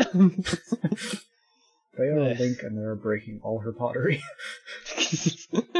yeah, yeah, exactly. like, oh, I gotta look for arrows and an apple. Yeah. Oh yeah, during that whole conversation when uh, Grace is talking to him, she does kind of just admit that she was distracted by her number lowering and that she didn't want anybody in the Apex to think less of her because of it, because she has just also a bit of an ego about it with, oh, her number's been the highest one, therefore she's the leader. And now she's not happy about that. well, her number's not the Uh, highest one anymore. Simon's is higher, so he's the leader. Well, he doesn't act like that because he does, to his credit, tell her that he's with her regardless. So it's like, at least Simon sticks by the per, like apparently the one person he can actually tolerate on the train. I guess Simon gets a second point in this episode somehow. I mean, he's still probably deeply in the negatives though. Oh yes. It's like, congratulations, Simon, you're at negative like 48 instead of negative 50. Uh, this guy just sucks so much. I know this episode is supposed to make you feel for him, but he still just really sucks. oh yeah, no, he's a bad dude. He has Yeah. abandonment issues and he's way too clingy and he feels like people belong to him. hmm Yep. But yeah, in any case, they go back to the others in time to see that the water they were using to tea was also Randall, because T- Randall is tea now, and that is horrifying, but also in line with Randall being invulnerable, so of course he can become tea now. And this is when the cat explains that the cabin has apparently not had working water for centuries, so why are you staying here? like you okay cat you have like multiple business ventures clearly you could find like a source of like a few water jugs and bring those with you for this right you brought your uh, bear boyfriend he could carry that stuff it's not like you would have to try to droll it or something because you're a cat that is certainly true. However, I would suggest that maybe the reason she imported Randalls is because they can form like an atmosphere and junk. They can be snow if they need to. i guess but still i don't think you want to drink a randall Uh, I assume that would not be pleasant, but I have no idea. D- okay, if if you drink Randall, is it the same as actually drinking water, just having a sentient being inside you? Is it is it basically like Randall has the same level of nutrients as water does, but you would just have a person inside your body, inside your stomach, just talking to you at times? I believe that would be the case, yes. Uh, like that early episode of Futurama when Fry Um, drank the Emperor. Okay, yes, from the audition sides, Randall is a water person, as in literally made of water. So, yeah. He, he's just sentient water. Yeah, he can he can become tea, and as we'll see soon, snow. So and steam. So makes sense, I guess. Still, still horrifying. also, yeah, like maybe maybe cat, you could like put in the requisition with one one to get the water turned on in this place. you know, one one. Yeah. You help them. You help them out. Maybe you could. Maybe you could do it. Give a solid. You know.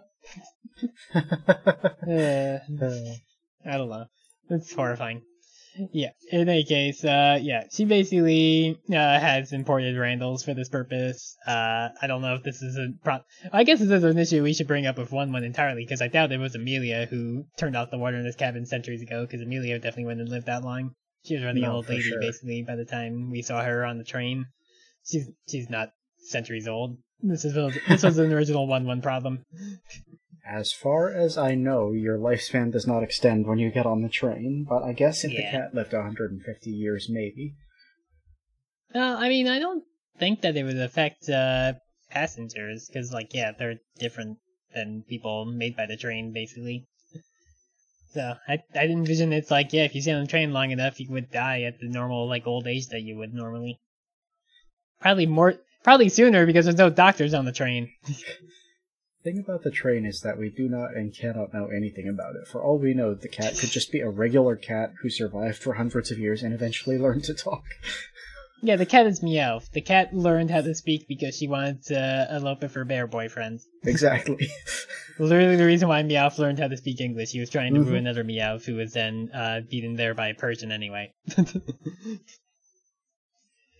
uh, I remember that episode clearly because it was actually kind of sad and made you feel for Meowth, which is not the something Meowth had done before.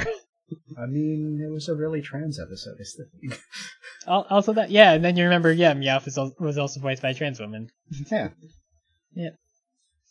In any case, uh, getting back to Infinity Train, uh, Grace goes and grabs some of the snow to use uh, instead, basically at that point, but it's also made entirely Randall. So they basically uh, let it just fully melt and ask him, uh, ask them if they can stop the blizzard. And it turns out that uh, that was apparently just a bunch of Randalls having a snowball fight since they saw the groups snowball fight and wanted to join in. So that's why the blizzard happened. It's kind of Uh, screwed up that for Randalls to have a snowball fight, they have to subdivide into two Randalls and then throw one of the Randalls at the other Randalls. Yeah, but I mean, Randall has also already split into multiple different Randalls to try to sell them on the donut hole or business venture as all. So it's like Rand- Randall doesn't have a problem with just like making more Randalls or No, the them issue I have isn't making more Randalls. It's asexually reproducing specifically for the purpose of throwing your child at someone else. I mean, isn't that just Dragapult in a sense? Dragapult's firing its children at people. yeah, but they like it. and Randall's clearly do too. They're having fun with the snowball fight, Uh, so it's all good. I guess. Uh, So yeah. Grace said that they had called an armistice earlier, so uh, they have to cut it out. So and Randall, being Randall, easily agrees to this. And to let every other Randall know that the snowball fight is over, they toss them into the kettle and turn them into steams. This way, they can turn it, go and tell the Cloud Randalls that it's now time for them to talk terms instead of continuing the war, basically. uh, but so the snow ends up parting for them all to leave, and as they all head out, uh, the cat and Simon sadly tell each other goodbye, and that's that episode. So again, it's like this is actually at least an episode where stuff happens, even if it's just Simon is a dick and we get his backstory, yeah. which is that he used to know the cat and then the cat left him for dead when he was a child. See, this is probably my favorite episode of the season so far, despite Simon being so Simon. It's yeah, like a- it's it's the one where like there's actually like some progress forward. I feel like again you get that hint that like Simon realizes that denizens are people, even if he still wouldn't fully admit it. In terms of like people like Tula, uh, Tuba, fuck, I said Tulip again. Shit, uh, do we need to start a counter for that? Um, it's at least at three. uh, but yeah, Yeah. no, I mean, this is. While it is a Simon heavy episode, and while we do pretty much hate that guy, it's very. It paints a poignant picture of him as a lost child on the train, and we really get an image of how he came to be the person he is, even if we don't like that person. Yeah, like you can at least understand how he got from point A to point B in terms of like this was the inciting incident that led him down this path of being an absolute piece of shit. yeah. like he was literally left for dead at the hands of a fucking giant cockroach by a person he thought was his friend. So of course he'd be like, yeah, people that are the train creates are not people. Fuck them. They they exist just for us to profit off of. like you understand that fully and clearly. He's Yeah. still a ship though, and he should actually like sit down and consider his fucking trauma and learn from it. But he doesn't seem like the kind of person that would do that. Uh, yeah, I mean, it's hard to sit with your trauma when you don't have any kind of, like, mental health support, and also you are responsible for the lives of dozens of children, and. Yeah. Like you, you live in the fucking echo chamber of people who are also are acting entirely like you because you've basically raised them exactly to be that. yeah. I don't even want to think about what Generation 2 of the Apex is going to be like. That's just going to be horrible. Ugh. Poor kids. Yep. Yeah, that's all I really have for this episode. It's it's it's again been weird to think about like how these first four episodes have been like it's in some points like a lot of like exposition and in others not. Yeah, you know, now that I'm really thinking about it, it kind of reminds me of. Because this is all vibes, right? It's all tension, and Mhm. it's simmering and simmering and simmering. It feels like all of a sudden I'm realizing we're waiting for the beat to drop. This is this is the Yeah. build up, yeah. like some like something's gonna happen and when it happens it's gonna be real bad, basically. Yeah, we're just waiting for the wubs. Um Mhm. Yeah. Um. Well, in that case, uh, we do have some questions, or rather, one question this week. If you have questions for us, you can catch us at Us Weirdos Cast on Twitter or at Us Weirdos Cast on co-host. Uh, we put, well, Vivian puts out a question post every week to see what we're going to talk about. Uh, and our question this week comes from Aurora Borealis at Casey Cosmos on Twitter. Uh, what core design do you find yourself aligned to? And for clarity, that's like um, cottage core is the one yeah, you yeah. used in the question post. So yeah, Mhm. that's yeah. What's your core? Uh, I I think when it comes to it, it's kind of just cozy core because like I mean I like wearing clothes that are actually just comfortable more than anything. Makes sense. It- makes yeah. sense. Like I mean, like my wardrobe is kind of just all over the fucking place. It's not really like any like set style, so it's like couldn't say like goth core or witch core or anything like that. If those really count as cores. But yeah, um, nah. Like it, it's really just like, yep, I, I like the soft stuff. I like the clothes that actually feel nice. I like the nice soft blanket. I guess I don't like. Can you just throw any word in there? I don't know how that works. I, I think you can. Huh. Uh. I don't know, like. Friggin' lazy goth. I don't. Lazy goth is what's always worked for me. I wear the clothes, I don't do makeup. It's too much work. Yeah, I still haven't really like practiced makeup much. Like, I mean, I'm still mostly at the point where it's like in the couple days leading up to like uh when I do the electrolysis, it's mostly just me using like concealer just to like obscure the appearance of the facial hair and stuff. Okay, here we go. Aesthetics wiki, uh, list of core suffixes. Uh, there's boy. 162 of these, so I'm not gonna pick all of them, but, uh, I like mommies on the phone core, uh, oh, what do we got Wait, here? wait, Old hang meme on. core. What is uh, this list that is saying mommy's on the phone core as one of the cores? I'll go ahead and drop it in our chat. Um, Oh it's, boy. it's a list of every, uh, cozy childhood hideaway core, uh, I like that hmm. the uh, picture or uh, preview for Weird Core is simply a person holding up a few rats.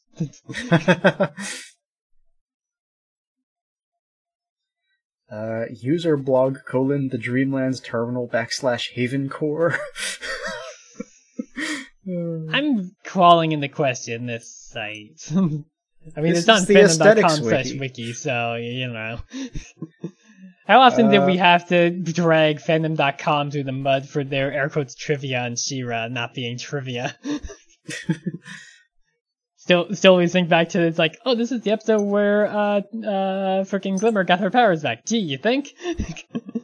it's in the fucking summary. Fandom. okay. Uh, final answer. I'm gonna go with a unholy union between villain core and vacation dad core.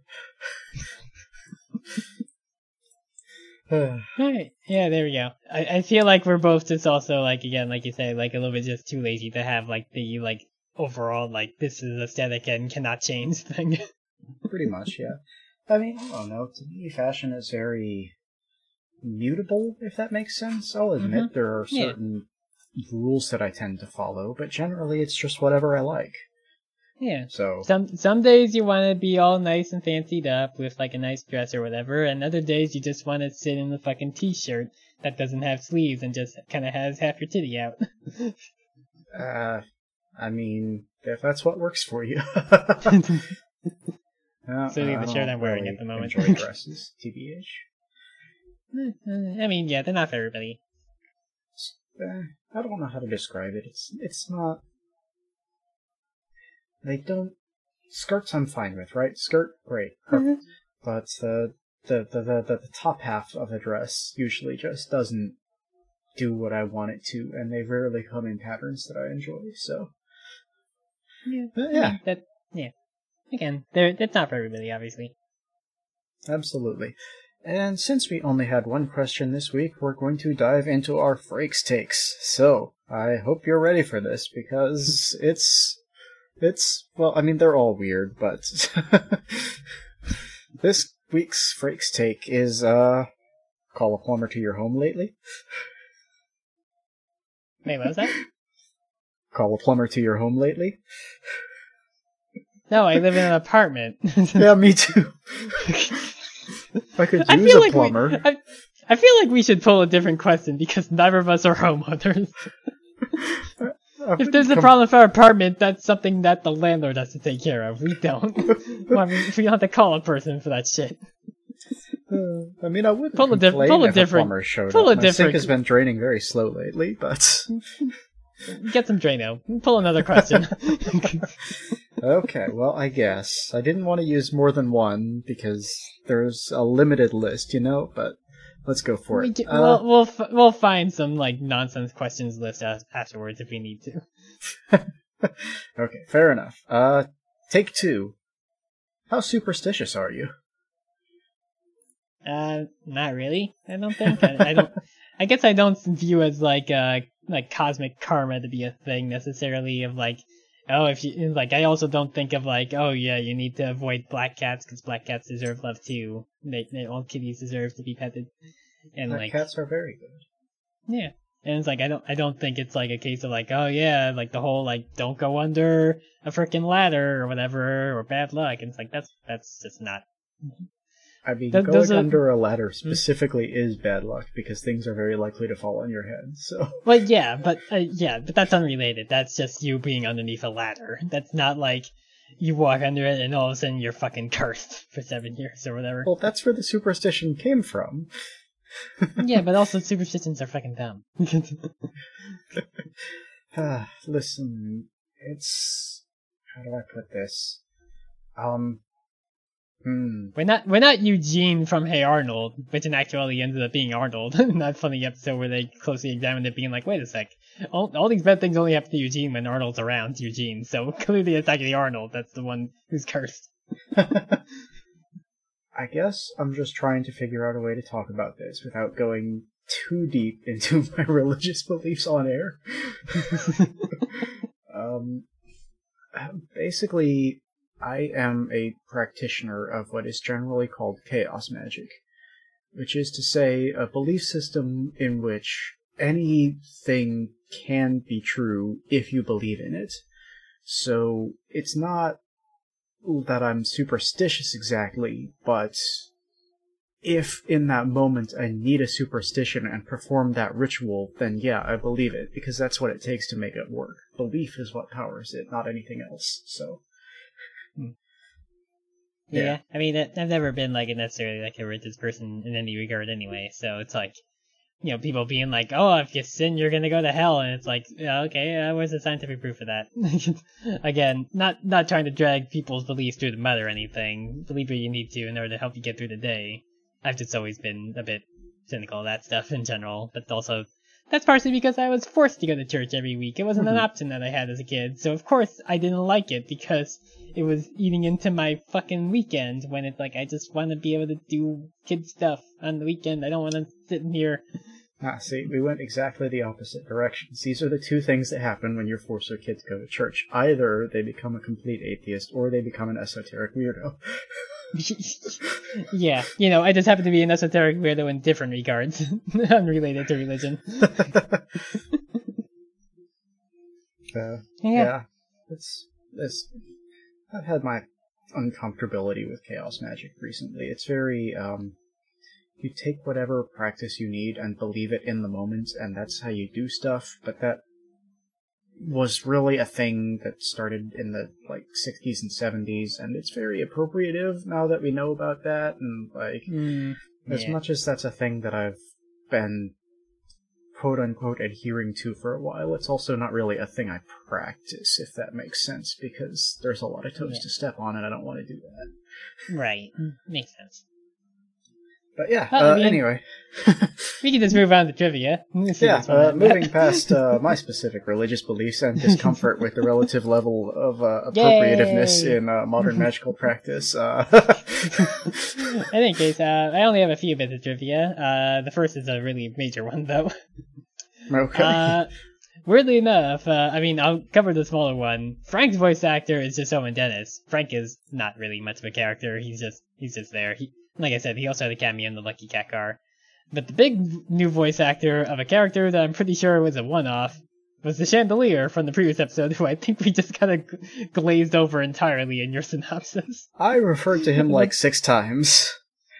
Okay, maybe I'm forgetting that. I called him the chandelier dude every time. Well, yeah, he's just called the Chandelier. He doesn't actually have a full name or anything. But he is voiced by Alfred frickin' Molina. Weirdly enough. Uh, who I didn't know was in the show because he's the voice of, he, he's Tony Hancock in Hancock. He is Satipo, I think that's how you pronounce that, in Raiders of the Lost Ark. I'm honestly forgetting who Satipo was. Uh, he is Snidely Whiplash and Dudley Do Right. Otto Octavius from Spider-Man 2, its video game adaptation, No Way Home, and technically Across the Spider-Verse. Spoilers for archival footage. Uh, Professor Derek Knight in Monsters University and Monsters at Work. I saw Monsters University. I don't know who the fuck Professor Knight is. uh, Double Dan in Ralph Breaks the Internet. I think I remember that guy, even though Ralph Breaks the Internet is like, eh, it's still such a weird name for a sequel to Wreck-It Ralph. Uh, he's also King. hmm. Hmm? No, I mean, you're right. It's definitely a weird name, but yeah.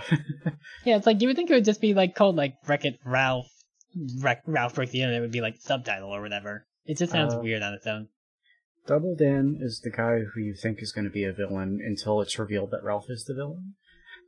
Oh yeah, I think he's like the guy who d- makes like the virus or something. Yep. Right? Yeah, because I was like, I was like, I'm pretty sure it's that guy or it's one of the like information guys that they talked to at one point. Ah, Right. Yeah.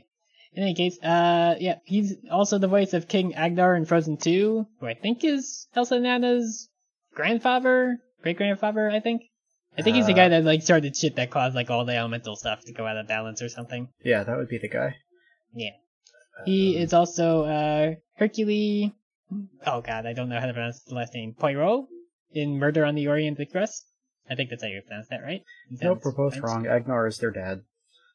Oh, okay. I guess I guess I don't see the through line between like a guy whose name is Agnar and naming his children Elsa and Anna. I mean, or Anna, I guess. they're Anna. Norwegian. But Okay, I They're Norse okay. names. okay, I guess it doesn't sound as similar in my head, I guess. Uh, No, yeah, I mean, That's just me. I don't know. Agnar and Iduna had the kids Anna and Elsa, so oh, I forgot his wife's name is Iduna. Yeah. To be fair, you don't learn anything about these people in the first movie because you see No, them you in like a don't. scene before they die in the boat. I'm not super sure you get their names in the second movie. They might just be there in flashback. I think no, I think you get their names in the in the second film. Definitely not in the first. They're just super dead in like the beginning part during the Do you want to build a snowman? uh, I know about God. them because of the novel that came out, but Oh boy, remember movie adaptation novels? oh, this wasn't a movie adaptation. It was uh, I don't remember the title of it, but it was a, a book that happens in between. It was like a a, a midquel. oh, weird. Yeah, I mean, I guess there were I guess there were like a lot of those in terms of like videos and like one-offs. Like there was like some like Olaf stuff I think that was like in between those two. It's just goofy shit that they did because of course they had to do more Frozen stuff because they were never not going to do more Frozen. Yeah, but this was like a full-on novel novel. It, it was about um, Elsa discovering that Iduna was a witch and finding her secret stash and becoming obsessed with trying to bring her back from the dead. oh, weird how they never brought up any of that stuff in Frozen 2. Weird. yeah, I know, right? It's almost like that book might not be canon. uh, in any case, uh, Alfred Molina is also the voice of Lord Mictlan in Maya and the Three. Uh, he is also Abner Tharn in like the entirety of Elder Scrolls Online across like seven years worth of expansions. Don't know who that guy is. I just I, that reminded me of like, oh yeah, I guess ESO is still going.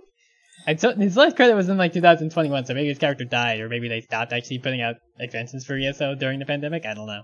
I mean, he's a Tharn, right? So he's got to be related to Jagar Tharn. So You're, again, you're, I'm deferring to your knowledge here because I don't know shit about ESO's lore. Uh, well, Jagar Tharn was the villain of uh, Elder Scrolls 2, so okay, never played it. it would have to be a descendant, I guess, because I think ESO happens after that. I don't remember. I thought I thought ESO was like way in the past or something. I don't remember. I only played the first couple levels, and it was very boring. Yeah, I, I, I've heard a lot of people say ESO was not good. uh, the other inf- uh, little bit of trivia I have here is the original title for Book 3, Episode 4 was the Chateau... Ch- Chateau, I think is how you pronounce that car, but it was changed when a staff member pointed out that a chateau is a manor house in a, usually in a in a vineyard and not a cabin. Obviously, they were going for the pun of like, you know, chateau, cateau, because makes sense, cat chateau, but they were like, yeah, that doesn't work. Uh, since the title is in French, this title is also technically the only episode in the entire show to not start with the word the. Weird. even though even though it kind of does because lay is just the in French. I'm pretty sure, right? But since it's not written as the, it's technically the only one that doesn't start with the. Uh, and this is also the first time in, in the entire series that ghoms were referred to by name, since they were never done so in books one or two. Simon actually straight up says the word ghom in yeah. the episode four. So first And time we actually got confirmation about of it. how they're pronounced. uh, him also mentioning a lava bowl, which is something I just kind of glanced over during the beginning part, implies that he's been to the minecart car from the train documentaries, which I have not watched, so I don't know. Yeah, we kind of skipped the train documentaries. They typically happen immediately after season one, but Yeah, because it's like it's it's like more like like infomercials or whatever done by one one, right? yeah, they're like, like here's some stuff on the train. short, one minute episodes about different train cars. So Yeah, yeah, kind of just on their own, and you know, obviously again we just kind of skip those. Maybe we should actually like look at those at the end of the show or something, just for the sake of it. might be worth a shot. Yeah, I feel like we could Yeah. probably get through it all in one episode because they're very short, like I say. Yeah, or even just tack it on at the end of like a finale, the finale of the entire show is like a like we went back and watched those really quick. Here's what happened in them. Not much. Yeah, I know it's like at least been brought up like twice so far in the trivia in terms of like a reference to the train documentaries, though. This Yeah. yeah. second.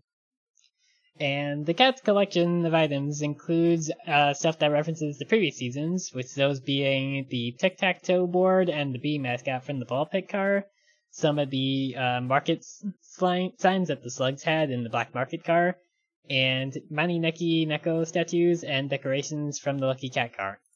Which makes sense. Most of those places the cat has been to. yeah, I mean, we didn't see her in the the black market car, but she's never really made her way there, considering she's a charlatan and a huckster and tries to sell random shit. So she's definitely been there. oh, absolutely. I feel like that's her second house.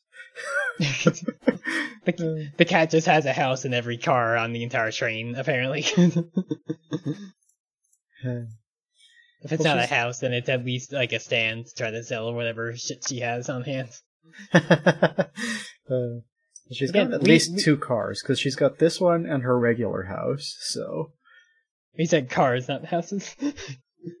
yeah, She has one car that we know of, and it's not really a car necessarily. actually, we- we, don't I mean- know if she ever repaired her car after the conductor destroyed it. So And no, no, they fixed it. That's how they got to the engine. Remember? They, they, they, uh, well, I- at the least they, uh, like, repaired it enough to be able to interface with the train car's Yeah. controls to move the ball pit car to the engine. But then the cat got into the, uh, what's it called? The repaired, uh, or at least they partially repaired. I forget what she calls her thing, what her little car is called, but she got back into it and took off with the, uh, like the, like electromagnet propulsion thing the, when she the hit them for well. Yeah, the pod. No, I'm talking about the cat's car and the cat's chalet car. Oh, okay, okay. I was misinterpreting when you said car. I thought you meant house. No, no, no, no. I mean, she's got two train cars at least. But again, we don't know if they ever fixed the first one, so. True. Yeah. I mean, yeah, because like uh, Amelia fucked it up, or rather, I guess on Amelia's orders, the steward fucked it up. Yep. But yeah, um. Cats. Cats, I just. they're good. Yeah. She's so Yeah. cool. Still surprised I'd never heard of her voice actress before when we were introduced to her. I truly have no idea that how that's possible. Kate Mulgrew is a legend. yeah, just somehow never heard of her name. I recognized some of the stuff she was in when I was going through her credits, but I just had never heard of her name somehow. uh, Janeway Yeah, is the best Star Trek captain of all time, and the way you know that is because she's willing to blow stuff up. Well, I I mean I've never been a Star Trek person. Like I've never really watched much Star Trek, so that's how I didn't know Janeway. I mean, you I know. guess. My defense there is I never watched the show that she was in. We're talking about a woman who invaded a nebula because she thought there might be coffee there. She is a legend. I thought that that's like partially against like uh fuck what's the uh Uh, the Prime Directive. yeah like well not the prime directive but like basically against like the rules of the galaxy more or less of like just starting shit because you're thirsty for coffee or something. Like they have they have over, they have overall laws about like not like interfering with like undeveloped worlds and stuff, right? Yeah, that's the Prime Directive. Okay. Um, the thing about Janeway is that in her season, her ship gets flung into a sector of the galaxy where no one else is, and it's just them, and it will take them 70 years to get back home. So they're kind of just doing whatever they can to survive out there in space on the way home. They, mm-hmm. they, they get to suspend the Prime Directive in favor of, we really need to survive. Mm-hmm. and sometimes that means invading nebulas to find coffee. As one does apparently in Star Trek. Well, listen, if you were flung 70 years away from the nearest coffee, how would you feel? I mean, I would probably be thinking more along the lines of like, I'm gonna die before I get back, more than oh fuck, I'm not gonna have coffee for seventy years. well, I mean, it's the space future. Their life expectancy is like 200. Still, okay, my first thought would be I'm gonna miss so much shit going on while I'm kissing for seventy fucking years before I'm gonna think, oh god, do we have coffee on the ship or not? Uh, the thing is, is that they could because they've got replicators. So yeah, uh, yeah, yeah, they have that. So, because like, isn't it a whole thing that like in the Star Trek future, like scarcity has been figured out because of those? uh, normally that is true, but in the case of Voyager, they have to extremely limit what they replicate because they can't go to a space dock and refuel their replicator ports. You know, it does need raw matter to work. Okay. So what you're telling me is that over the course of that 70 years, they're definitely feeding people's bodies into the replicator to be used as fuel to make coffee. Oh no, that's not how Starfleet does things. The way Starfleet does things is when you die, they shoot you out a torpedo tube into deep space. That's a waste of raw materials for making coffee, though. yeah, I don't know. I, I got nothing. I just never watched Star Trek as a thing. And every time that I keep thinking about it at times, I just like trying to be like, what's the what what would be the Star Trek worth watching? And it's like I just don't never get an actual concrete answer in terms of that because I always see people be like, this one's good, but also this one's bad, and this one people say is good, but also is like has that like kind of shitty like adult animation art style that looks like fucking Rick and Morty or whatever the fuck, and it's like eh, I'm not into that. the thing about Star Trek is that they're all terrible and they're all fantastic. so Yeah, so that's not really making me inclined to actually fix this and watch any Star Trek then. Well, no, that's not true. Enterprise is not fantastic, it's just terrible. But Yay! I think I do remember that. I think people, I think I remember people saying Enterprise fucking sucks. but yeah, no, it's great. It- It's just wild. Although it may surprise you to learn that I have only seen like five episodes of the show ever. I'm I'm a okay, also to my credit, I have actually seen one episode. I don't remember the full context of it. I just remember they're trying to run away from like some other alien species that says like they escaped disintegration chamber 19 or whatever, and I just remember thinking, why does this spaceship have over 19 disintegration chambers on it? I mean, sometimes you gotta disintegrate a lot of stuff. I guess, but are they capturing that many people they don't like? Try to shove them into all these disintegration chambers that much? If if they can shoot people out into space, why are they not getting rid of stuff by just shooting into space? Why do they need this many disintegration chambers? uh, I truly do not know, but I would suggest that maybe it was a mirror universe episode because they tend to be over the top and evil like that. Um, Maybe, yeah. I don't know. yeah, no, I, uh, a lot of Star Trek is available in uh, book form, so I've read the novelizations and actually seen very little of it, is the thing. Yeah, okay. I should also mention, I don't have any more trivia. that was the end of it. Oh, I Feel know, like we're should just get that out of the- nonsensing about Star Trek. Yeah, no, I know. I, I figured I should just make it be pretty apparent that I don't have more to go over, and this is just us bullshitting at the end. uh, but yeah, um, if you want to hear us talk more about uh, invading nebulas for coffee, uh, you can find us on Twitter at Us Weirdos Cast. Uh, Or you can find me personally on Twitter at patch underscore jacket, although I suspect that may not be true by the time this episode comes out, because the big boss is talking about getting rid of blocking people. Uh, in Yep. which case, I'm at nobody on co-host. Yeah, if if that does come to pass, uh, yeah, we would most likely fully move to co-host, right? yeah, I don't think we would have a choice. I don't like co-host as much. It, it's just harder to use to me, but yeah, it's like it's like still kind of in its infancy in terms of like usability, really, and like features. But it's like the same time, it's like if you if you have to choose between being on this site where people can't block you anymore, and being on one that is designed to not let fascists on the site just running rampant, I think the answer is pretty obvious. like practically speaking, I've got thirteen thousand people blocked on Twitter. If blocking goes away, that's just a cesspit that comes back. You know what I mean? How do you how do you check that number? I'm curious now. Oh, I'm sorry. It went up. It's fourteen thousand seven hundred and one now. Um, you have to use the app on your phone. I don't believe you can check it on desk. Oh well, I definitely don't have. I definitely do not have the app installed on my phone because the, the official Twitter app sucks, and I'm still salty about the fact that he killed off all the third-party apps. Yeah, fair. but yeah, no. Yeah. If fourteen thousand seven hundred people I've blocked suddenly flood back onto my timeline, I just absolutely not. Mm-hmm. Yep. Yeah, I, I I found the block list that I have, but it doesn't show like a number at the top, and I'm not gonna obviously scroll down all this thing to see if there's one at the bottom. Because I'm not gonna see all those fascists just shoved in my face again. Mhm. Anyway, I'm also on a bunch of shows for All on the Table, uh, twitch.tv slash the transverse, and also YouTube, where uh, Vigilantes Union Local 13 has begun airing, and I'm extremely proud of it. It's probably my favorite thing I've done. Uh, uh, well, I mean, uh, I guess you could find me still technically in space because of Star Rail over again for the moment at uh the underscore of the Vivian on Twitter for again however long that fucking lasts. Probably know by the time this episode releases, not for very long.